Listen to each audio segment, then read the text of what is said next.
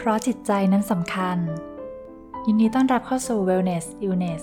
Podcast ความรู้สุขภาพจิตที่มีทั้งความรู้และ how to ต่างๆ เกี่ยวกับการดูแลจิตใจของตัวคุณเองและคนใกล้ตัวค่ะ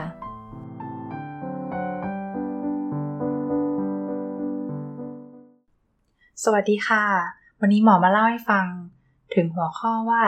ยานอนหลับออกฤทธิ์กี่ชั่วโมงนะคะ ซึ่งรวมไปถึงยานอนหลับเนี่ยออกฤทธิ์ เริ่มออกฤทธิ์เมื่อไหร่ออกฤทธิ์ถึงแค่ไหนนะคะ อันนี้ที่มาของหัวข้อนี้เนี่ยก็เป็นเพราะว่าจากเท่าที่ดูคนไข้นะคะแล้วก็ดูในวิดีโอคลิปต่างๆ แล้วเนี่ย หัวข้อการนอนปัญหาการนอนเนี่ยเป็นสิ่งที่คนสนใจค่อนข้างเยอะ แล้วก็พบปัญหาเรื่องนี้กันเยอะมากๆ แล้วมันก็รบกวนมากด้วย แต่ว่าบางคนได้ยานอนหลับไปแล้วเนี่ยก็มีคำถามแล้วว่าเอ๊ะมันออกฤทธิ์ยังไงออกฤทธิ์เมื่อไหร่ค่ะ อันนี้ก็เลยอยากจะรวบรวมข้อมูลมาเล่าให้ฟังกันนะคะซึ่งหมอจะขอเล่าให้ฟังแยกออกเป็น 2 ด้านนะคะสมุมมองนะคะเรื่องหน้านที่1เนี่ยก็คือ ทางทฤษฎีหรือว่าในในแง่ของพื้นฐานเรื่องยานะคะ ก่อน แล้วก็ในแง่ที่2เนี่ยก็คือจะเป็นเรื่องของในภาคปฏิบัติชีวิตจริงค่ะว่ายานอนหลับมันออกฤทธิ์ยังไงบ้างออกฤทธิ์กี่ชั่วโมงบ้างนะคะ เอาเฉพาะจำนวนชั่วโมงก่อนเพราะว่าออกฤทธิ์ยังไงเนี่ยมันละเอียดมากเลยค่ะ เป็นเรื่องของการจับจุดรับ receptor ต่างๆ ในสมองนะคะ วันดังนั้นวันนี้เนี่ยหมอก็จะเล่าแค่เฉพาะชั่วโมงเวลาที่มันออกฤทธิ์เฉยๆมาเริ่มของทางฝั่งด้านที่1นนะคะก็คือเรื่องของทฤษฎีเรื่องของ พื้นฐานของยาค่ะ อันนี้เนี่ยมันเป็นข้อมูลที่เวลาที่เขาวิจัยหรือว่าเวลาที่เขาทดลองในในหลอดทดลองนะคะ แล้วก็รวมถึงการที่มีคนไข้หลายๆคนลองนำไปใช้เนี่ยเขาก็จะเก็บหลักฐานข้อมูลมา แล้วก็มารวบรวมสรุปเป็นเหมือนกับค่าเฉลี่ยนะคะ ซึ่งมันจะมีคำอยู่มาตรฐานเนี่ยประมาณว่าถ้าเกิดว่าคุณกินยาเข้าไป เริ่มกินเข้าไปปุ๊บเนี่ยยาก็จะไปดูดซึม เข้าสู่กระเพาะเข้าสู่กระแสเลือดต่างๆ แล้วก็เข้าไปสู่สมองเนาะเพื่อที่จะให้ยาไปออกฤทธิ์ตรงส่วนควบคุมการหลับของร่างกายนะคะแล้วก็ออกฤทธิ์ในการนอนเนาะซึ่งยาเนี่ยก็จะให้หลังจากที่เรากินเข้าไปนะคะยาก็จะค่อยๆ เพิ่มเพิ่มระดับความเข้มข้นในเลือดมากขึ้นมากขึ้นนะคะจนถึงจุดพีคแล้วก็ค่อยๆลดลงระดับระดับของยาจะค่อยๆลดลงลดลงจนกระทั่งหมดไปจากร่างกาย ซึ่งจุด เริ่มต้นที่กิน จนกระทั่งถึงจุดที่ยาเนี่ยเริ่มออกฤทธิ์นะคะ เขาจะเรียกว่า onset of action ก็คือระยะเวลาจนกว่า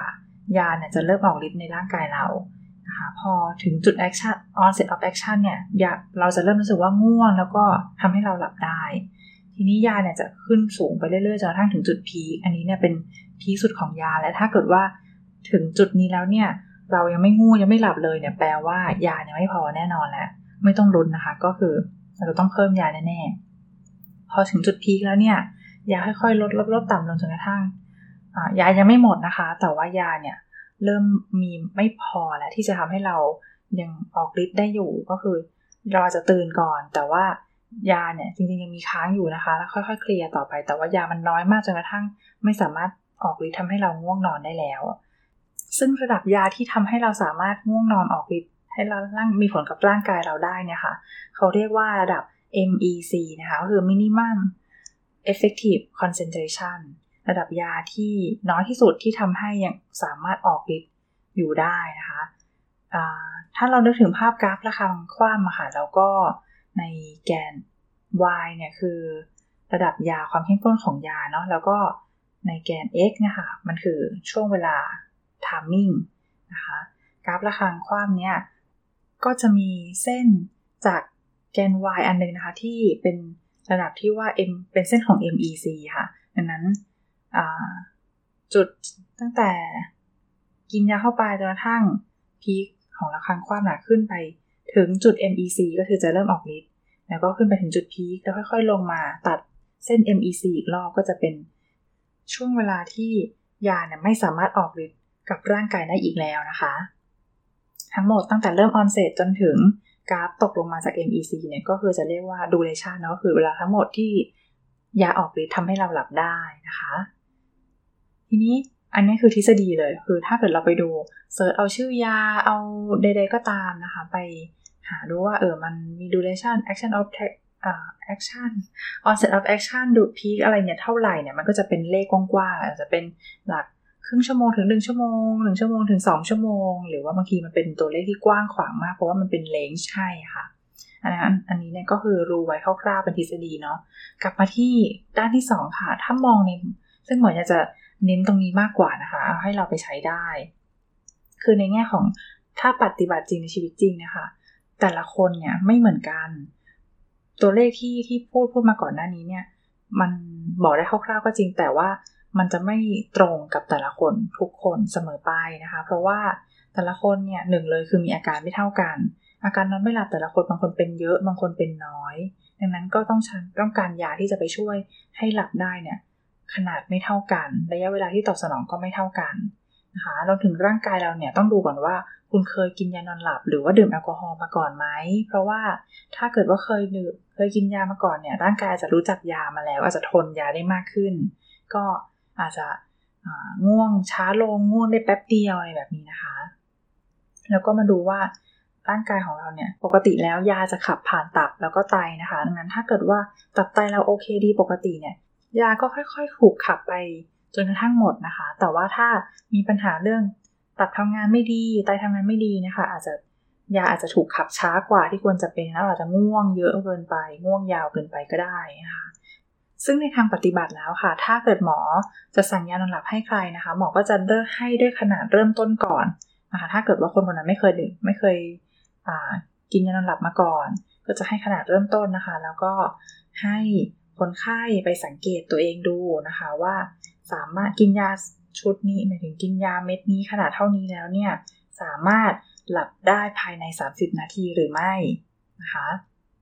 2 ก็คือหลับได้สนิท ต่อเนื่องทั้งคืน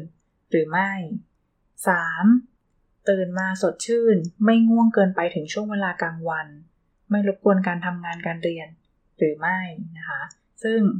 ยาที่ดีที่เหมาะกับคนคนนั้นเนี่ยควรจะได้ทั้งสามข้อนี้เลย คือคือกินไปแล้วเนี่ยสักพักหนึ่งไม่แบบ ห้านาทีสิบนาทีก็ง่วงแล้วก็ถ้าเกิดจะนานหน่อยก็อย่างน้อยก็ไม่เกินครึ่งชั่วโมง แต่ว่าไม่ต้องไปนั่งจ้องนาฬิกานะคะ เพราะว่าถ้านั่งจ้องนาฬิกาเนี่ยบางทีจะกลายเป็นตื่นเต้นแล้วก็ไม่ง่วงเกิน มันไปรบกวนการทำงานของยาได้ แล้วก็ถ้าหลับได้โอเคดี ตื่นมาก็สดชื่นดีไม่ง่วงเกินไป ก็ถือเป็นขนาดขนาดของยาที่เหมาะสม แต่ว่าถ้าไม่ได้ใน 3 ข้อนี้เนี่ยอาจจะต้อง มาปรับยาคือนัดครั้งถัดไปเนี่ยก็มาเล่าให้หมอฟังนะว่าได้ตามนี้ไหมถ้าไม่ได้ยังไงเนี่ยหมอจะปรับขนาดยาให้อย่างเช่นนะคะกินยาตัวที่ 1 ขนาด 1 มิลลิกรัมไปแล้ว ก็ยังหลับไม่ได้ภายใน 30 นาที นานรู้สึกนานค่ะหมอก็อาจจะต้องปรับเป็นยาที่ออกฤทธิ์เร็วขึ้น ถึง onset เร็วขึ้น หรือใช้ยาตัวเดิมแต่ว่าปรับขนาดให้เพิ่มมากขึ้นนะคะจะได้ถึง onset แล้วก็ถึง peak เร็วขึ้นนะคะแต่ว่าถ้าเกิดในทางกลับกันลองกินแล้วแล้วก็หลับได้ดีเลย แต่ตื่นมาแล้วง่วงไปทั้งวันเลยเนี่ยค่ะ อันนี้ก็ต้องมาปรับขนาดลดลงนะคะนี่ก็เป็น concept คร่าวๆ ในการที่จะดูว่ายาเนี่ยยานอนหลับออกฤทธิ์นานกี่ชั่วโมงออกฤทธิ์เมื่อไหร่ถึงออกฤทธิ์นะคะ ก็คือมีทั้งทฤษฎีที่เล่าให้ฟังแล้วก็ ที่สำคัญก็คือในแง่ของปฏิบัตินะคะ ว่าแต่ละคนตอบสนองกับยาไม่เหมือนกัน ขอให้